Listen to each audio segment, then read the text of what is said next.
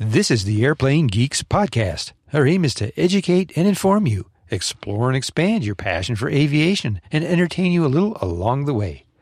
This is Max Flight, and I'm still on the road, this time coming to you from the Santa Fe National Forest, where there's no cell signal. I'm truly off the grid. But we do have two interviews for you this week. Both were recorded by the team of Hillel Glazer our innovations and entrepreneurship correspondent, and our main man, Micah. The first is with Julie Melnick. She's the founder and CEO of Sky Squad. Now, Sky Squad provides an extra set of helping hands at the airport for people who need assistance. I think it's a very creative business idea. And then we hear from John and Martha King. Now, you probably know all about the Kings, and they've been our guests before on this podcast. Well, when it comes to pilot training programs, the Kings are legendary. But now they've written a new book about their life lessons, and you'll hear about that. So let's get started with Julie Melnick, the founder and CEO of Sky Squad. We're here with Julie Melnick, founder CEO of Sky Squad. Sky Squad is a startup that, in my own unofficial marketing words, provides helping hands at the airport to provide an extra set of hands and eyes and legs at the airport from curb to gate for those travelers who might need that sort of help. This service was born of a need that Julie experienced herself. I met Julie at an investment portfolio meeting of the Maryland Technology Development Corporation, otherwise known as TEDCO. TEDCO is basically the official venture investment arm for the state of Maryland, where both Julie and I live. And in full disclosure, not that it really matters, I have a small role in TEDCO in a fund that is not related to Julie's business. In fact, prior to this event, I'd never met Julie or even heard of her company. You can imagine how excited I was when I heard and learned that Sky Squad was in the state's investment portfolio and when I did, I had to introduce myself after listening to her present on stage as she talked about her company. It's such a great story that rather than read her bio, I'd like Julie to tell us herself about it. Julie, welcome to the Airplane Geeks podcast. We're so glad you could join us. Thank you so much for having me. It's great to be here. Julie, tell us about Sky Squad. How did you start? Uh, where did it come from? And how did you end up where you are right now? Thank you. Um, well, I will. I'll start at the beginning. I um, I grew up on the East Coast, but I lived in Cal- moved to California when after I met my husband. We moved out there. We lived in Southern California, and I flew back and forth to the East Coast a lot. And it was always a little stressful, but I got through it. Then when I had kids, when I had my first son, Mikey, I literally had this one experience where I could not carry everything to get myself from the um, gate where I was sitting with Mikey and all my stuff to the jetway. And I asked the gate agent for help, and he said, Sorry, ma'am, those are your own belongings. I had my car seat, I had my stroller, I had my diaper bag, my luggage, I had my toddler, and I just couldn't pick everything up. When he said, Sorry, I can't help you, I thought, Oh my gosh, how can you say no? And there's probably so many people that need help. How is there not a service to help moms and anyone really who needs help at the airport? And I thought, I wonder what my options are. You know, there's like the wheelchair people there that are options. But, you know, having a wheelchair wouldn't really help a mom with a lot of stuff because she still has to chase after her toddler. There's the high end VIP services, but those are hundreds of dollars and usually reserved for, you know, celebrities or very fancy business travelers, in my opinion, at the time. So when I walked onto the plane, I literally had this light bulb moment and it was so, I can still feel it. It was this light bulb that popped up on the plane and I thought, I have to start this company that's going to help moms at the airport because no one else is doing this. It's such an overlooked market. We need to get this started. And I just got so excited. And I went home and I told my husband about it. And he is a definitely not like the dreamer type. He's a very, very much a realist. You know, he's a CPA. And he was like, that's a great idea. We should totally do this. And I was like, surprised. I was like, wow, you know, I have Matt support. Let's get this started. So the initial concept of Sky Squad was actually a little bit different. The initial concept was helping moms and dads at the airport as well as on the plane. And we would do that by matching you up with someone on the same flight as you. So you could get help in the airport, get help on the flight. It could be like the grandma, it could be a retired nurse, it could be a retired doctor, retired anyone, um, or it could be a college student, anyone really traveling the same place as you that had some extra hands without their own kids to watch that can help you with your kids. So that was the initial concept. It was launched around 2012 and we had great response press wise. I, my background's public relations, so I knew how to get a press release out. I knew how to talk to, to um, magazines and newspapers, but I didn't really know how to run a business. And I didn't really know the first thing about a startup, but I learned so much in those two years. Um, I spent two years working on it. We had thousands of people that signed up, but we really had a problem getting specific matches because we didn't have enough supply to meet the demand. And the reason was because on our website that we started, that we had, you could sign up for any airport under the sun. Um, so we had signups in Chicago, LA, San Francisco, Sydney, Australia, London, Italy, and there wasn't enough supply to meet the demand for each request. So we only had about a, a handful of requests. I basically put it on hold after two years of working. I was tired of kind of running in circles. And we moved to the East Coast for my husband's job. And I started a PR firm with a friend, and we had a really great PR firm. It was really exciting and fun. But I would continue to get requests from this old website that we had that was on hold for, for the service. People would write me and say, Hey, I'm traveling with my kids. I'm desperate for help. Can you recommend, you know, a service because you're not in business anymore? And every time I saw that request, I got so excited. And I decided to bring the service back to life and um, start Sky Squad. And the new concept of Sky Squad is really that we focus on helping you at the airport. We don't focus on the flight part of it. We focus on the airport because that seems to be where the most stress is. And that was a very long answer. Sorry, I talked so long. No, that was great. So, because you hit so many points in your response, um, the one point I got out of it, among many others, is that you came from a non-aviation background. I'm guessing you didn't do a ton of PR for airlines or aviation related businesses and that the whole problem or the I should say the business was born out of a problem you personally experienced.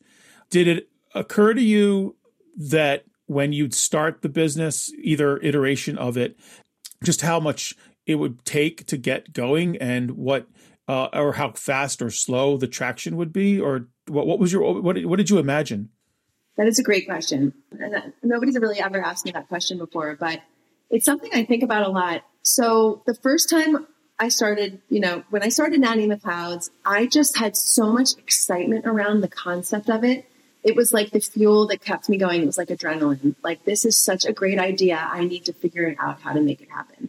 Um, and I got such great feedback from everyone that that fueled me to keep going. Even though I really, I had never taken a business course, like I really didn't know. I had my husband to kind of guide me in terms of like, okay, these are some ideas. But after two years, I, I kind of, I didn't give up, but I put it on hold and I said to myself, I don't want to do this again by myself.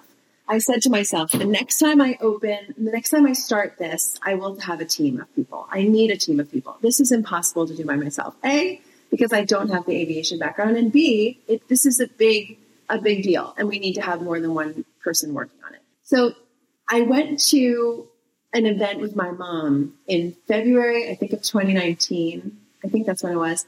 It was some sort of travel conference in Miami it was at a time where I was really thinking, okay, this is, you know, I, am almost ready to get this started again, but I need to go to this conference, get a feel for it, see how it makes me feel. And I saw about five to 10 startups present on stage.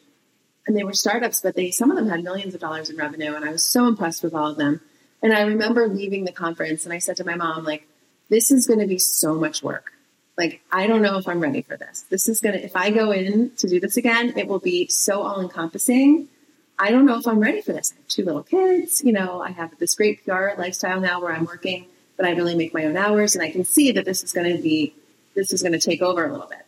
And I really thought about it, you know, like, am I ready for this? And I just was so excited to bring this to life and to get this out there so that people could have help and a better flying experience that surpassed all of the fear and the nerves that I was like, yes, I have to do this, you know? So yes, I did think about it. So, as a segue into how Sky Squad works, can you tell us, if you recall, what was it that clicked or the light bulb that helped you pivot from matching people at airports who are already traveling between two points to the current business model or operational model really that way you can tell us you know what the operational model is like how does how does sky squad work but since you already told us how Nanny in the Sky was going to work and kind of sort of did a little bit for a short while, you know, what happened that clicked for you to switch to the current operating model and and then and so that will help us understand, you know, how does it work? Yes. So Um, the way that it works now is that we hire and train badged and background checked airport assistants. So we're hiring a lot of our our staff members are coming from the airport environment where they either work for an airline, they work for an air, airport service company, sometimes they work in retail. So a lot of them are familiar with the badging process and going, you know, going to work at an airport.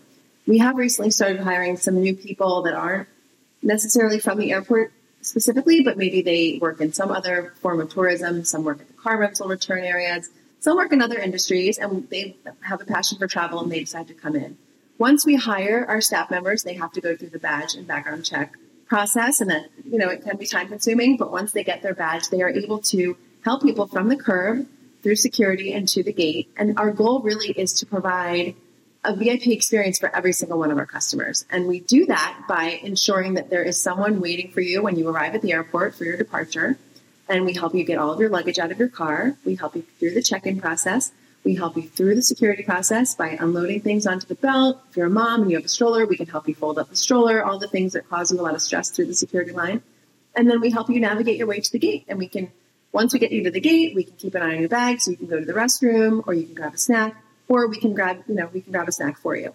So it really does make our customers feel like a VIP. And I think it was a real evolution. I mean, I just talking to my family, I remember, you know, my husband was helpful in this conversation. It was kind of like, you know, let's focus on the airport. I mean, you know, it was really hard. It was like, it, you know, it was like two bullets meeting in midair to try to find people flying on the exact same flight that needed help and wanted help. That was really hard. So by focusing on the airport, we were able to really narrow it down and having the supply to meet the demand by hiring staff that's ready to go. That solved the problem of will there be someone? So it was it was a real evolution. I don't remember the exact moment we thought of it. Um, I did have a co-founder that when I first started, who was great. She actually reached out to me, had a similar concept in mind. She reached out to me before I was really ready to start Sky Squad and wanted to work together. And that kind of gave me some confidence about the idea. And then when I was ready to start it, I reached out to her. So we worked together for a while. And then she took another job. So then she became an advisor. And then I was on my own again and I had to find other co founders. So I was able to find Chris and Dave, who are my co founders now. So the Sky Squad assistants seem to have to have some level of able bodiedness. They're not just there to, you know, they have to be able to carry and, and, and you want some level of experience, at least uh, common sense, obviously, but perhaps a little bit more than that because dealing with kids and uh, baggage and so forth, it's a problem space that not everyone has a lot of experience in, you know, to be good at. So I'm guessing that their badging process and security process is whatever the airport tells you you need to do, but you must have your own way of screening people. Can you tell us about that? Sure. I mean, we we have a you know we have very high standards with who we're hiring. We look for friendly individuals, people that are really focused on helping others, people who enjoy helping others. I mean, those are our criteria. We we don't hire well, people that aren't. You and I are out. We're not going to be able to get a job for Sky Squad. you guys would be great. You guys would be fantastic. Um, we're looking for people that just enjoy being in the airport. It is definitely a hectic environment. It's not for everyone. So we definitely you know, when we're meeting people, for, you know, for interviews, a lot of times we like to meet them at the airport to make sure that they like, you know, they can get there, they know where to go. Um, and, you know, we really look for a special DNA in people that show that they're friendly and helpful. So once we have that established, they go through the badge and background check process. It's pretty similar at the airports, but every airport has its own style and way of doing things. Um, and once they have their background check cleared and they're they're trained at the airport, um, we also have our own training. We have a training video. We do some in-person training. You know, we like our, our staff members to do a job with our managers to make sure they know what they're doing. And it's been a really, it's been such a wonderful growing experience for our company. We've, you know, we started so small. Now we're in, going to be in eight airports. We're launching in Las Vegas actually within the next two weeks. Um, so it's been a really great just learning experience for everyone on the team. So you call the people that help uh, assistants yeah, we go back and forth. Sometimes we call them assistants, sometimes we call them helpers. We kind of do both. And you've already answered this question, so I'm confirming that your all your assistants are employees of, of a sort. They're not volunteers. They're independent contractors for us, and they are not volunteers. No, we pay them. Got it. Great. So um, there's a couple questions that come out of that. That's sticking with the independent contractor bit. Um, they make their own hours. Uh, they kind of come on call, I suppose. How do you? So while it's not quite as precise or difficult as having two, a couple of bullets meeting in midair. Uh, it's still uh, so you've you have definitely simplified the problem by focusing on just at an airport. You still have to have the people available when the person's going to be there, and then there's potentially issues of the traveler is notified that their flight's delayed, so they don't bother coming for the few hours extra, but you've already asked this person to come uh, to meet them there. You know, there's a it's still pretty complex. So as far as the on-call nature or the matching up the time scenario, how does that work? Is it like I guess Uber or something, or how's that work? Yeah, I mean it's not that different than Uber. Um, so right now we have two ways of booking Sky Squad. The first way is to pre-book. So if you have a flight coming up on Saturday morning, you could put put in a booking form on our website. It's very simple and easy to use booking form. And we would see that you're, you know, looking for an airport assistant to greet you at the airport at 9 a.m. on Saturday morning. So we see that our operations team sees that. We'll send a message out to our list of all of our airport assistants at Dallas Airport. That's where you're flying out of. And we'll see who can take the job. And so right now we, we've recently hired a CTO to automate all of this. But right now it's still, there's a fair bit of manual. We're using all low code and no code um, systems to kind of bring everything together and it's working really well. Um, but for our CTO, we're excited about him automating everything. But basically, whoever can take the job will be there. What we'll do is we'll send an intro for you and this person, and you and the assistant. We'll introduce you. So the day before, you'll get an introduction email. The morning of, you'll get a text directly from this assistant say, saying, "Hey, I'll be here 15 minutes before your arrival time. I'm, I'm wearing a Sky Squad hat and T-shirt, and this is what you know the hats look like. This, so they're hard to miss. You know, you can you can look out for our Sky Squad branded people." And it's a really great system because, you know, everyone can meet each other. They know what they're looking for. We, we ask our customers what type of car they're coming in. And a lot of times they don't know because they're coming in an Uber. They'll know 15 minutes before because they're in the car. But, you know, the staff member knows what kind of car they're looking for. The customer knows that they're looking for the Sky Squad hat. That's one way that you can book Sky Squad. And so what we do is we, you know, really count on our assistants to come when they say they're going to come. It works out really well. Now, at some airports, we are able to sell Sky Squad on site. And that is a really great system for us. That's, this is the model that we're working towards at all of our airports. We're doing this right now in Fort Lauderdale and in Salt Lake City. Eventually, we'd really like to be offering to offer this model at all of our airports because what it does is it puts a team of individuals, of staff members in the airport during the busiest times of the airport. So, for example, in Fort Lauderdale, it's really like 6 to 10 or 6 to 11 a.m. and actually 5.30 in the morning. And we have a team of at least 10 people there every single day, sometimes closer to 20, sometimes even more. And so that way, when there's a pre-booking, there's tons of people that can take the job. And if there's a delay, there's plenty of people to do backups if this one person has to leave. So that is the ultimate goal for SkySquad to have that set up in all of our airports. Um, in our other airports, if that happens, if there's a delay and this person can no longer do the job, we have our list of others that we call on, you know, and we do that. And we do have sort of people managing each of our hubs. So there's always the, that backup. Um, we do our best to accommodate every job. Flights definitely do come up. Delays come up. Cancellations come up. And we are such an early days in our company. We do everything we can to make sure the customer's happy. If we, for some reason, can't help them that day, we'll offer them um, a gift card for the next flight and, and complimentary service.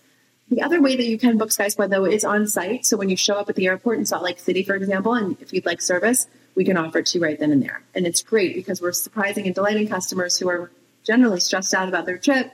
And then when they find out that SkySquad can help them, and some of our airports, like Salt Lake City, we have expedited security access. It just takes such a load off, and people are so thrilled to get this experience. And it's only $49 for the hour. How do the, the airports, TSA, and the airlines take to this? Because they all have reputations to deal with as well. And when someone is traveling through Newark Airport, it doesn't matter what happens. You're going to say you had a horrible experience. You're going to blame it on Newark Airport. Or if somebody is flying, and, and that's not to say anything bad about Newark Airport, although I would if you asked me. uh, and if somebody's flying with a particular airline, they're going to blame that airline for a situation, regardless of whether it's ATC or TSA or whatever. How do you end up getting into these airports and how do they work with you as partners? That's a great question. Some of the airports are reaching out to us to say, hey, we have heard what you're doing. We're interested in learning more. And they're starting conversations with us.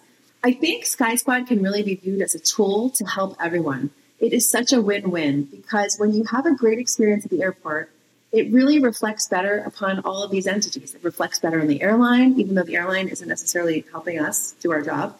It reflects better on the airport because they have a better experience. So really everyone benefits from the customer feeling happy. And I think airlines are starting, air, airports and airlines are starting to recognize that. And that's why they're taking a chance and working with us to say, hey, let's give this new company a try. This is an overlooked population. You know, for so many years, we focused on business travelers. And now business travel has definitely changed. And here's an opportunity to improve the um, leisure travel experience. And why not? So the airlines and airports are definitely taking to us well, I will say, overall. And it's kind of a matter, there's so many, airlines have so many initiatives that they're always working on. So I think the biggest hurdle we have with airlines is just, you know, having them find the time to make it happen, to do a test with us so that they can experience it for themselves and get the customer feedback, which has been across the board unbelievably great.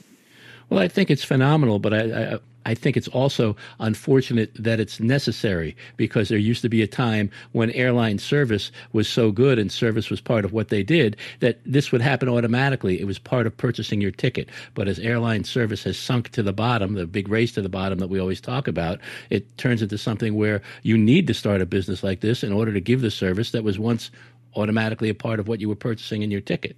Exactly. If that man that I asked 12 years, you know, 11 years ago had said, sure, ma'am, let me help you with your car seat, I probably wouldn't have thought about starting a service like this because he would have been helping me. You know, that's the help that I needed. So him saying no and me almost crying in the airport, I think is really what led to this. And I think I'm, you know, there's so many examples of other people that have experienced a moment where they needed help at the airport, not just moms, but just people, you know, older people, people that have just recently sprained their ankle and need a little support or people traveling for trade shows and have a lot of extra boxes, just need an extra hand.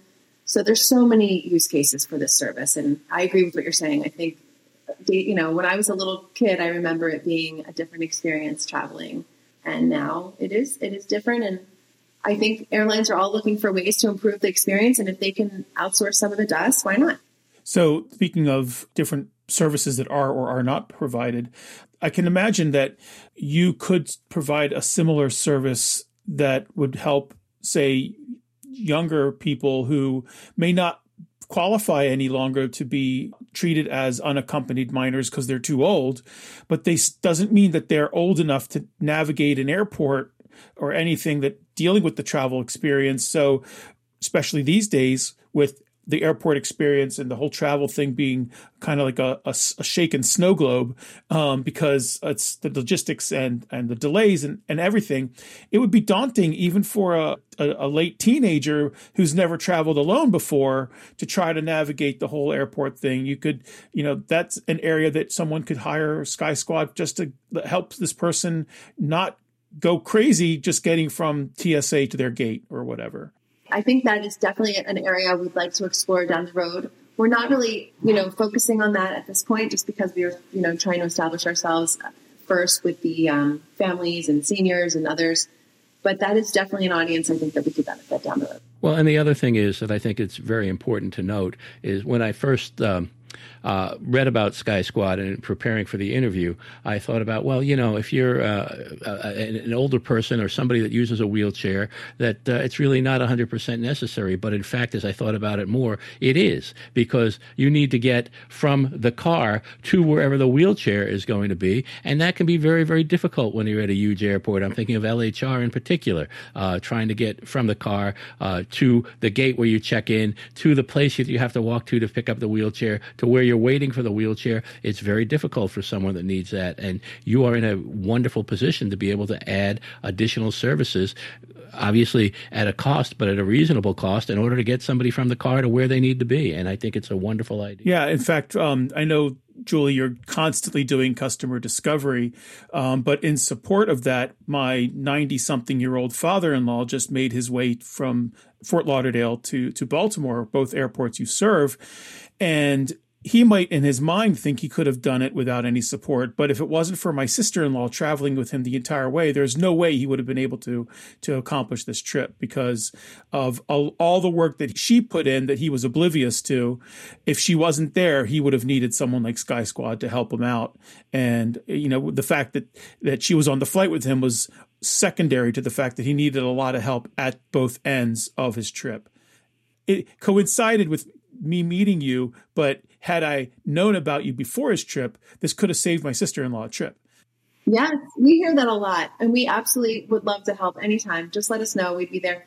And to your point, Micah, I agree. You know, it's unbelievable to me that the wheelchair stations are set up inside because I see so many people struggle when they get to the airport and they say, Where's my wheelchair? And, you know, once in a while the wheelchairs can come out to the car, but most of the time they're so busy, it's really, it takes a long time. I mean, it's such a hassle. So we really enjoy helping those customers and we, and we don't provide wheelchairs, but we accompany the wheelchair attendant. And it's just really nice for the family that is saying goodbye to their loved one who's in the wheelchair to know that we have their phone number, we can text them to keep them updated there's a real personal connection there. So they just have such a sigh of relief to know that they can have an update from their loved one of where they are if they're not good at texting and things like that. So I agree. There's a big missing piece there. So, Julie, what airports are you in, and how can our listeners get in touch with you if they, they need to book your services for themselves or for someone in their family or someone they know? Yes, our so we are in seven airports right now. Um, Vegas will be our eighth. So they are Baltimore, Dulles, Reagan, Cincinnati, Philadelphia, Fort Lauderdale, and we are in Salt Lake City. And we are about to open in Las Vegas. So if they would like to book a service with Sky Squad, they can go to our website, which is skysquad.com. There's also an 800 number. It's 877 fly calm. And we have a great answering service there that's always answering. I, you know, I'm glad you guys like our, our our name, FlyCalm. That's something. Love it. I really wanted those those words in it because it's just that's our mission. We want people to fly calm, and I know it's not easy.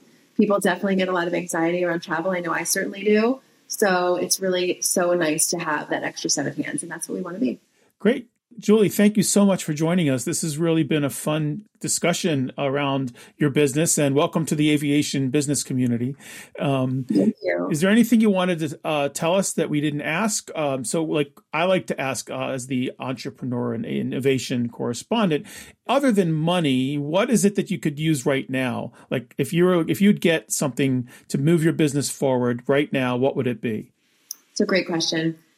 I think what we're our goal right now, our biggest goal right now is to continue moving these conversations along with the airlines that we're having, as well as hotels and all travel partners. I mean, we are such a great add on to any travel related industry. Rideshare companies, hotels, cruise lines, airlines, OTAs, you know, we just want to be added on to all of these places that people go when they're looking to book travel so that they can take, you know, take a load off and realize that they'll have some extra help when they get to the airport.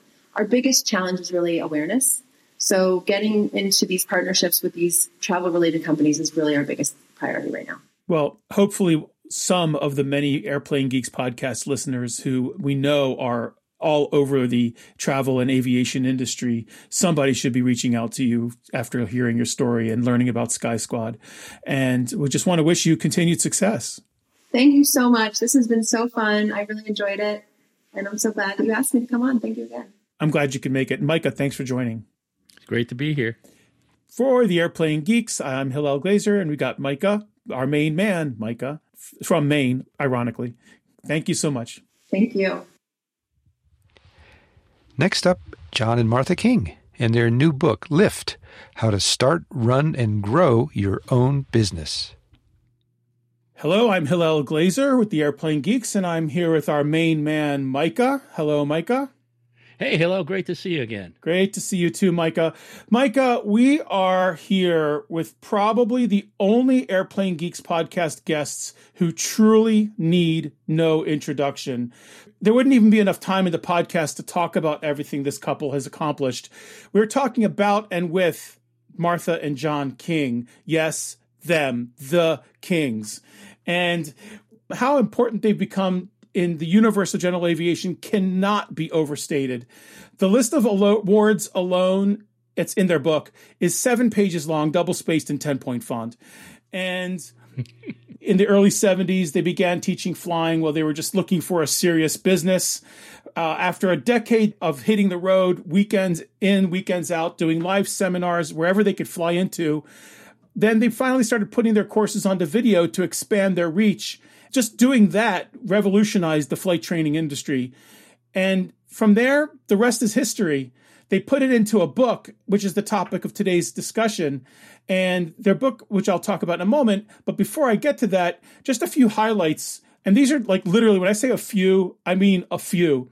In 1994, John and Martha became the first and only couple to both hold every category and class of FAA rating on their pilot and instructor certificates, and Martha is to this day still the only woman to achieve a complete ratings sweep. At one point, they were teaching more than half the pilots in the United States learning to fly.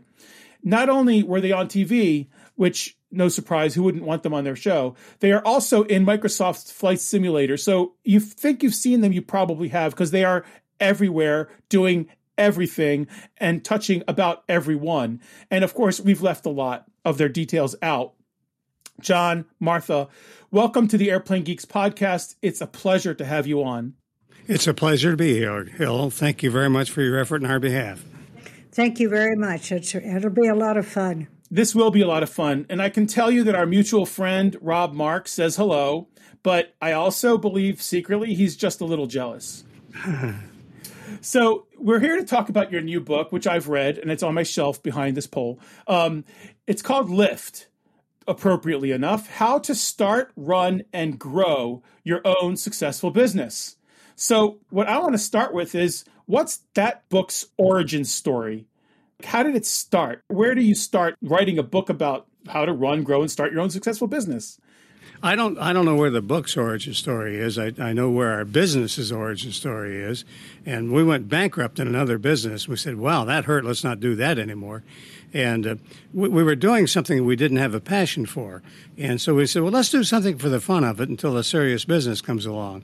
And it's been, what, 47 years, and uh, we still haven't found a serious business. And so our idea was to teach pilots for a living. And uh, we, we're hooked on it, and, uh, and we're still doing that. Well, basically, uh, Hillel, we, de- we decided after the bankruptcy uh, as John says, to, to do something for the fun of it. And we designed the lifestyle we wanted to live. Uh, with the idea of owning our own job, a good job, teaching uh, uh, ground school to pilots, but uh, owning our own job. And we wanted to be able to fly our own airplane around the country. We wanted to talk to pilots. And so that's how we desi- designed it. And we, we did a class uh, pretty much every weekend for 10 years, live seminars in hotels around the country. And that's one of the motivating things behind the book that we feel how important it is because we've lived it that people realize that they can design their life and their future the way they want to live it and pursue that as a dream, as a passion. And we wanted to share what we've learned in the process of doing that with other people. So, how long have you been thinking about actually putting all that down into a book? Well, we've we've um, uh, been putting things into courses for years. We're, we're natural teachers, and we, we do courses on video, and we've been we've been doing various courses on small business for years. And uh, we have a friend that, uh, who wrote several books, and we we brought him to San Diego, and I showed him all of this course material, and he gathered it all up and put it in the box and took it home with him and, and made it a book. It's, it's really our stuff that we've been doing for 40 years, but he's the one that put it all together and made it work, and he did a marvelous job. His, his name is uh, Larry Becker, and he did a. It, it, was wonderful to work with, and and did a great job of it. So, who do you think is your primary audience? So, who did you write the book for, or who do you want it to reach the most? Well, um, a, a lot of pilots are entrepreneurs, and and we were seeking uh, uh, either wannabe entrepreneurs or people who are already entrepreneurs. And then we realized as time went down, uh, along that anyone who works you know, sells their services to somebody. And all of these tools that you can use as an entrepreneur also work in life. And so we think that anyone who wants to have a career could use all of these tools to, to improve their career. There are many places in a a corporate structure where someone who has an entrepreneurial flair and entrepreneurial knowledge can make a huge difference both to the company and to their own careers uh, by implementing a lot of the the thinking and the philosophies that we talk about in the book. Uh, one of the core philosophies we have is that we believe uh, entrepreneurs get ahead by seeking out and taking care of other people's needs.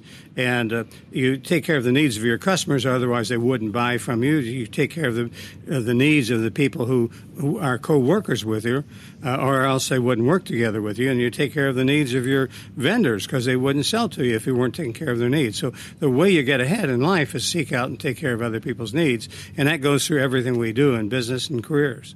Very sweet, very nice. So you mentioned that someone came to you and said, "Let's make a book out of this." What was your first reaction to that idea?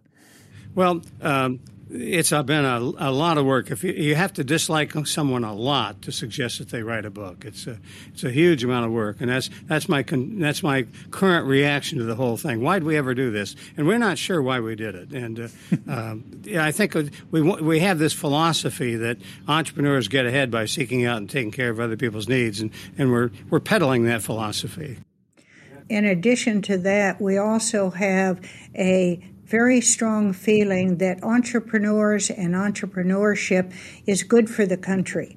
Because, as John said, the way entrepreneurs get ahead is taking care of other people's needs by being innovative, being creative, uh, thinking about other people and what other people need to make their lives better, which, if the entrepreneur fulfills those needs uh, well will make the entrepreneur's life better, and and everybody wins. So it's good for the country, and uh, it's good for the, all the people involved on on both ends. A, a, a, an entrepreneur leaves everyone a little better off. Everyone they come in connection with, they he leaves them better off, or an entrepreneur does. it could, could be a she too we like to say that a rising tide raise, raises all ships, right? And um, so that while we don't have a, the right aviation analogy for that, because um, you know we're not sitting still, um, but the rising tide raises all ships, and that sounds like your philosophy there is everybody's better when you can make when you when you raise the tide. I think I think society's better off if we support entrepreneurs. Sure, absolutely. Well, you've obviously had time now to go over the book probably more than you'd want to and probably reminded you of things that you did and said that you've long forgotten or tried to forget. Um, now that you've had so many times to go over the book prior to publication do you have any favorite parts that like you really look back on and say i loved when we did that or i love that this came out of this or like i can't believe that was me. Did i really do that? And you're just really impressed with just like the what's in the book? Anything you really love? Well, I think probably the part that uh, that we were most pleased with in rereading the book and thinking about it is the section on creating an outstanding customer experience, because the interaction with other people, whether they're your customers, your vendors, your employees, is so critical, not just to their satisfaction and, and what they get out of it, but also what the entrepreneur or the person creating that outstanding customer experience uh, gets out of it. Uh, we used to talk about uh, customer service, but as as the years went on, and particularly as we looked at the the book and thought about it, it's really much more than service because what people tend to think of is customer service is what you do after a sale, after something's gone wrong and you have to fix something with a customer. But the whole point is if you have really outstand an outstanding customer experience for the customer, you hopefully avoid the need to fix things afterwards and you make it a an enjoyable learning experience uh, for for them and for for you, for your employees as well as for the customers. Our philosophy is that that we're going to wrap the whole connection and relationship with the customer into an experience that that is outstanding and that they'll remember and appreciate forever. Uh, and so we thought that customer customer service is just too narrow. It's only a, a sub part of the entire experience the customer customer has. So, a few times in the book, you mentioned how you learn things along the way that isn't taught in business school. What's special about the business ideas that you've cultivated in your experiences that you found particularly necessary but not standard teachings from business school. It's like this, they should teach this in business school, and they're not. I, I think to me, it's being what we call you centered. In, in, a weird sort of way, we, we believe that, that everything you do has to do with someone else. And when we write someone a letter, the first word in that letter is either you or your. Um, because why would you write a letter if it wasn't about them? So we think uh, what we want to do is be other centered. We want everything to be based on the other person, and so you think about that. You're, you're, you're based on your customer, based on your your fellow worker, based on your vendor, and we think that really pays off. And I think that's really a key to, to getting ahead. And people don't talk about that as a subject matter business schools, Hillel, have a tendency to be very um, formal and um, considered and moderate in their approach, impersonal, if you will, in their language and in how they talk about the customer and interactions. And one of the things we feel strongly that is missing in most business schools, or at least as we experience them, is that personal connection. And particularly if you're an entrepreneur who has made a business out of your passion and your your personal interest, maybe things that you for for most of your life thought nobody would ever pay me to do that and you've now made a business out of it it is personal. It's very personal. And it's not just personal for you, it's very personal for the customer. The customer is not some abstract number or abstract uh, avatar that's just a computer uh, simulation. It's, um, it's a real live human being with a lot of thoughts and feelings and interactions and the the better that you can see that person and know who they are, the better your business is going to do. One of the things that we think made a very significant uh, advantage as far as our transition to video is we spent 10 years on the road uh, teaching two day live seminars every weekend, as I say, for 10 years. So, so we taught these classes essentially 500 times John for the private commercial and instructor, and me for the instrument and instrument instructor. And by the time we started working to put them on video, we knew who the customer was. We could stand in front of a camera and look into the lens, and we could see a classroom full of friends, a classroom full of fellow pilots, uh, aviation enthusiasts, people passionate about flying, and we could talk to them through the camera one on one. And we attribute that ability largely to our teaching the live seminars for so many years.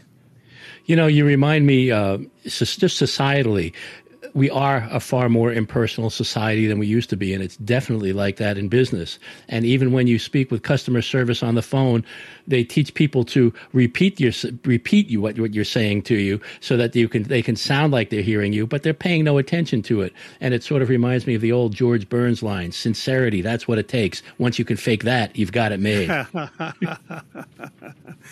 well, uh, life is personal, and what happens to me is very personal to me. What happens to you is very personal to you, and it's our jobs to. Uh, well, when we hire an employee, uh, Martha and I get them aside, look them in the eye, and we say to the employee, uh, "We want to explain our obligation to you." And, and we tell them our obligation to you is to ensure that you have meaningful and rewarding work in an atmosphere of civility and respect. And if you don't think you're getting meaningful and rewarding work, and that means meaningful and rewarding to you, it's not that what we think is meaningful and rewarding, it's got to be meaningful and rewarding to you. And if you don't think you're getting that, I want you to come to us because you're entitled to meaningful and rewarding work in an atmosphere of civility and respect.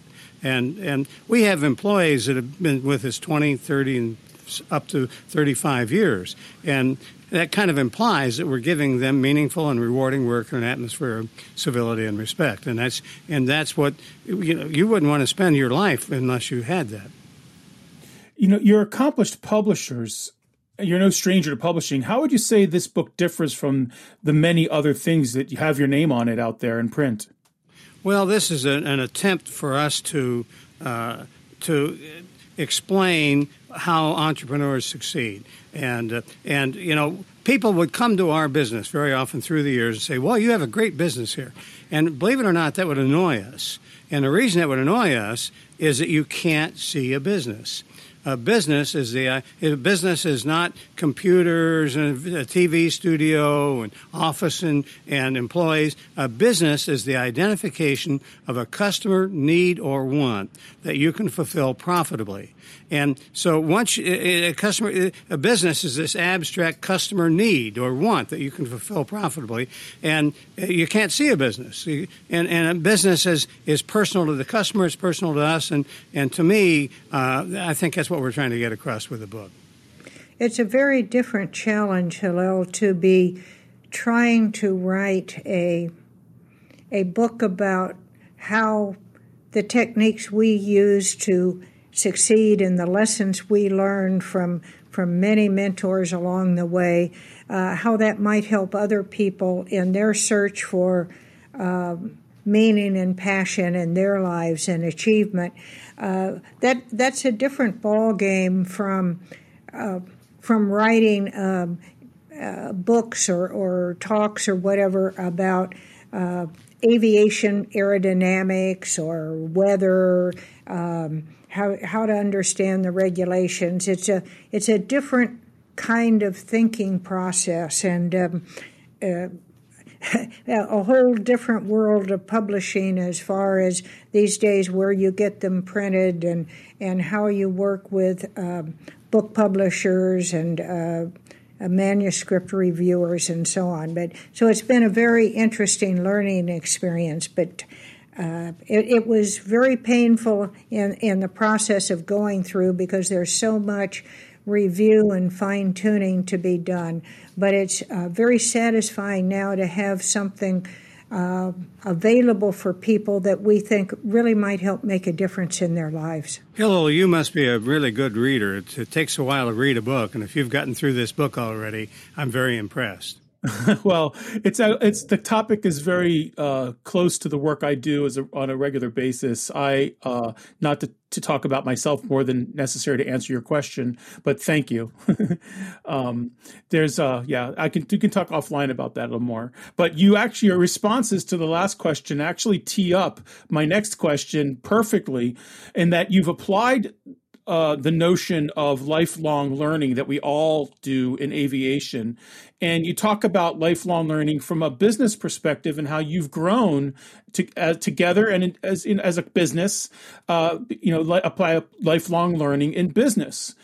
And you came up with some really really great insights and things that take others they'll you know some things that people will never see for themselves do you think if you'd had some of what was in your book back when you started that business, a previous business, or before making training, aviation training, your main revenue, that you would have been able to be successful at something else using what's the ideas that are in your book? What what a fabulous question. You know, the the number one thing I think we learned uh, is that you have if you have a passion, you'll work harder, you'll work longer, you're, you're you'll pursue through difficulty, and uh, you'll feel that you haven't been working. You'll feel you've had a great time. And I think the I think that one of the key things that we learned is pursue a passion. Don't do something uh, that you don't feel passionate about because you're not going to enjoy it and, and you won't do your best. So if you want to do your best in life, pursue a passion. One of the problems with our previous business, Hillel, is that we were we were very young when we started it, and um, we could have benefited a lot from the principles in the book, but we still might not have had the skills to design it properly so that uh, we really had the control over it as entrepreneurs that we wanted to have. Um, but as John says, uh, the big thing we learned from our bankruptcy is first of all, failure is wasted if you don't take responsibility for it. We did, it, it hurt. Uh, that's uh, why we said, okay, let's let's quit swinging for the fences in a business that that we hope will make us, you know, millions of dollars, and, and instead it took us bankrupt. Let's let's do something we have a passion for, and out of that, and out of some of the mentorship we uh, have had, we've developed uh, the the acronym or mnemonic play that we use to help describe uh, habits of entrepreneurs that we think are extremely helpful for their success. And the P stands for passion. You need to have at least one really strong passion uh, that's involved with your business or, or becomes your business. The L is for learning. Uh, the entrepreneurs that we know that are successful are always learning. They are uh, they are continually learning, as you uh, talked about lifelong learning, even in areas that they are already considered to be experts at, and they're going deeply into things. A has to do with uh, have lots of interests. Always, uh, always have interests, and uh, uh you can right. you can do you could you could move those around. You could say uh, lots of interest, always learning, and then finally the why is uh, yet again. In other words, make these habits. If you have passion, lots of interest, always learning, and, and you have those as habits, you'll be doing well. And finally, we say play with TNT. Um, and TNT is you be trustworthy. People people uh, deal with people they trust, so be trustworthy. Um, and the end, see, seek out other people's needs. You know, what everybody's thinking about is with them. And the finally, uh, the last T is is triumph with solutions to other people's needs. So you, you play with TNT, and that's the secret to success. And of course, as aviation people, you made an acronym out of it. So we've been doing our whole lives making acronyms. Yes, yes. So, uh, but I think I love that the initial point was about taking responsibility for the failure because you're never going to learn from your prior experiences, success or failure, if you don't own your role in it, if you don't own up to what was going on, if you don't become present to the part of it that um, you played, and even if the world was working against you, you still played a work a role in it. And until you recognize your role, you won't be able to begin the learning process. And I think that's a critical piece of experimentation is the learning, not whether or not what you wanted to have the outcome be was the actual outcome. It's what did you learn from it? And that's I think that's probably the uh, one of the biggest takeaways that anyone could have from any business experience or aviation experience for that matter. The business we were in that we went bankrupt in, we were in not because we had a passion for it, but because John had a background in it from his family business. And it was basically the oil and lubrication uh, business for truck fleets. What contributed uh, in terms of the worldview to our uh, bankruptcy was the Arab oil embargo in uh, the 19, early 1970s. And it would be very easy, as you say, Hillel, to to say, oh, well, I didn't have anything to do with it. It was just what happened in the worldwide economy. But regardless of that, we had not designed our business well. We weren't running it on the same principles that we're running it now. And when we went bankrupt, we looked at each other and said exactly what I said to you. If we don't understand what we did wrong and take responsibility for it, we aren't going to be able to go forward from here. And so when we took that responsibility is when we said, okay, uh, what do we need to do next time? And the number one thing on that list was something we really cared about which was flying. Yeah, I think everybody wishes they could be in that position, but we could, I guess we could all be in that position if we took responsibility and made something happen. So, you know about as well as anyone out there how there are too many flight schools that fold, and even among those that haven't folded, they are scraping out a subsistence. And among them, there are too many who could really use the ideas in your book, if nothing else, to improve the customer experience. Could you perhaps have an an underlying desire, maybe that part of the reason behind publishing the book would be maybe to help out the quality and therefore the success of all flight schools and maybe not just the desire to write a primer on starting a business Well, th- that would be a very that's a very noble suggestion on our behalf. I don't think we're that intelligent. Um, I don't think we're trying to change the uh, aviation training industry, uh, and, I, and, I, don't think we have the capability of doing it. Um, we just made some observations as we went along in life and said, "Well, this this has helped us, and maybe this will help other people." But I, I don't I don't think we're that uh, that we think we're going to sh- shape the world of aviation training. I think that wouldn't be a, such a bad idea, though. Let's you know let's put it on record that if you're a, running a business, uh, sorry, you're running a, a, flight school out there and you're not doing as well as you'd like to, maybe start with John and Martha's book. I love the way you talk. Thank you. I'll, I'll, have your people talk to my people. Um, so is, is, there anything else you want to tell us about the book? Like, when is it actually coming out? When is it being published? Where can people get it? And uh, if there's anything you want people to net to be able to see or look at before they get it, what what what, what can you tell us? You can order it on Kindle right now, and it will be delivered on October 11th. Is that correct, Martha? Did I get it right? That is correct. You can pre order it now, and it will be delivered on October 11th. And um, in fact, we're going to have a book signing of the book at uh, National Business Aviation Association convention in Orlando the following week on uh, October 18th. So uh, I'm just going to say, Rob, Mark, you eat your heart out because I've already got my signed copy. it's not the official copy technically, but I'll live with it.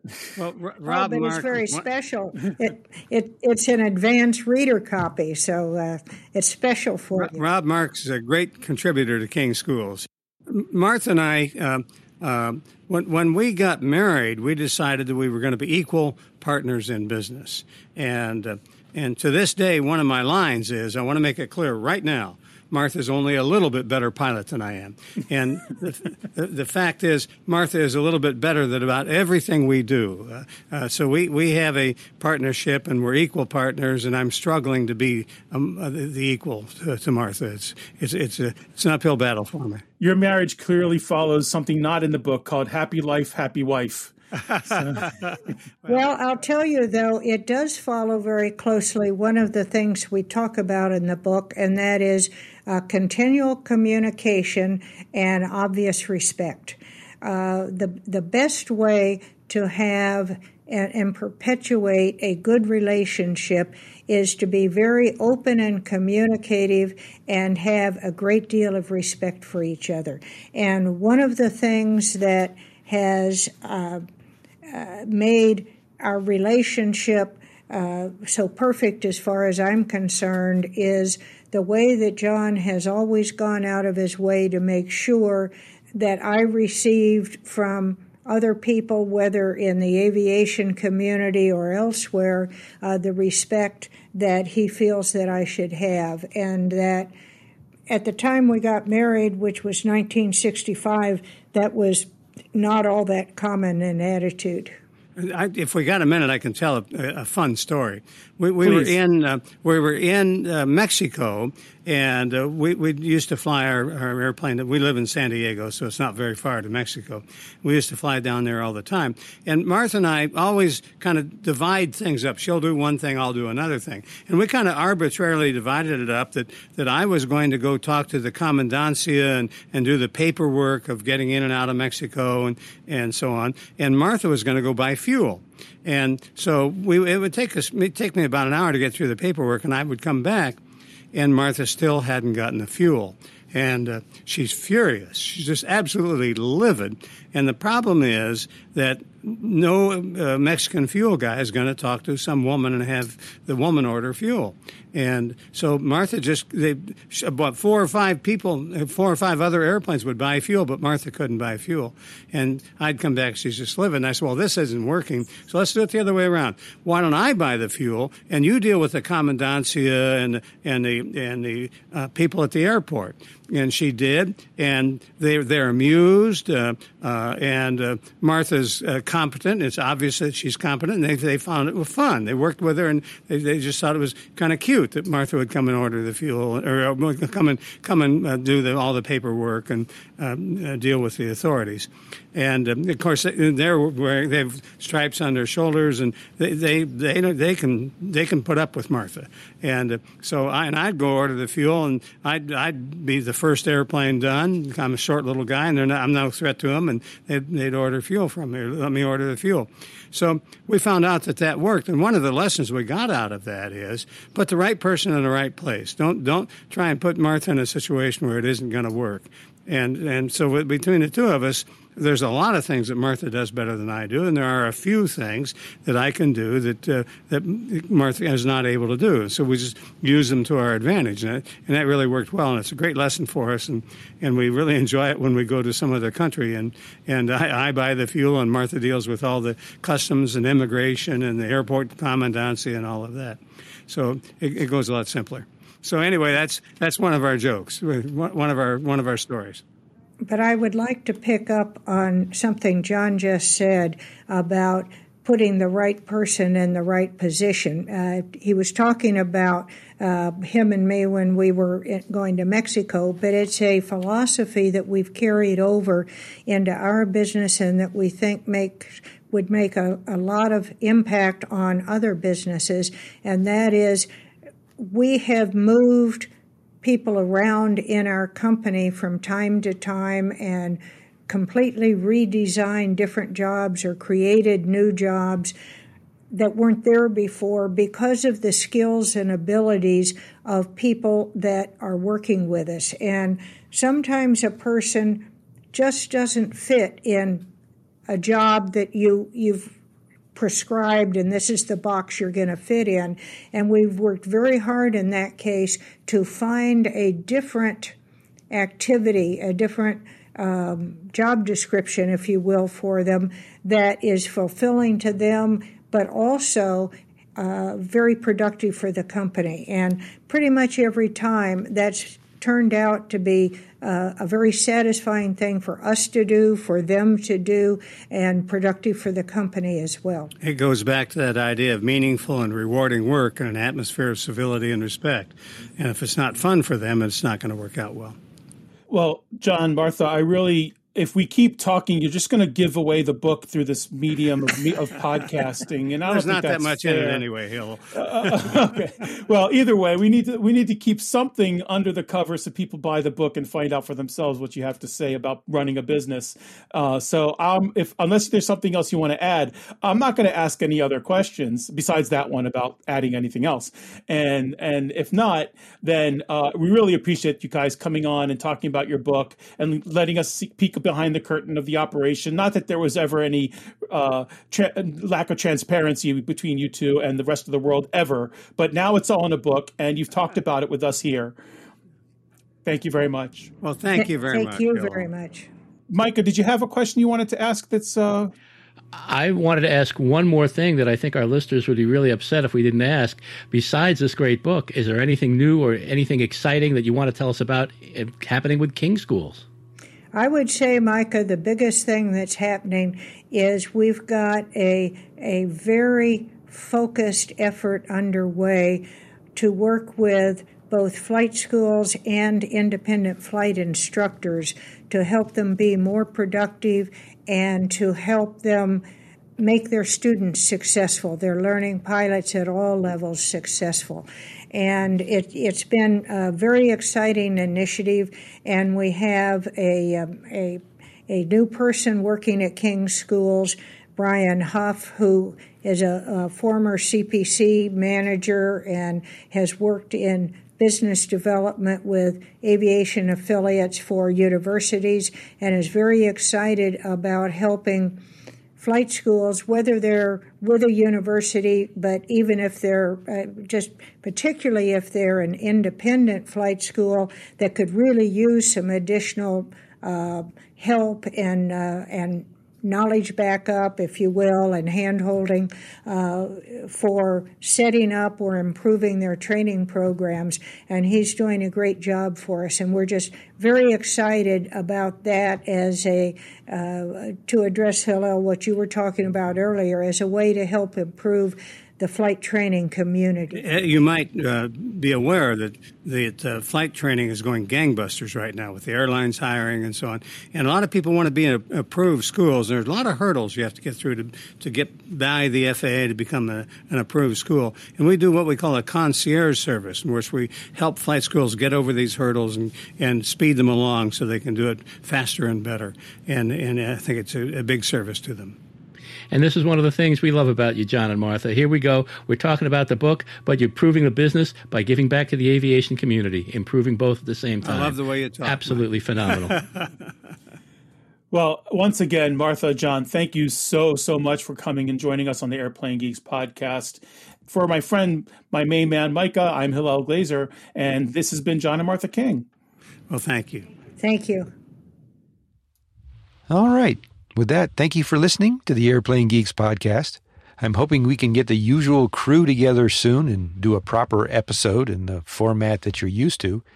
Meantime, you can find us and show notes for this episode at airplanegeeks.com. And the direct link to the show notes for this episode is airplanegeeks.com slash 720. As always, you can reach us via email at thegeeks at airplanegeeks.com. So please join us again next time as we talk aviation on the Airplane Geeks podcast.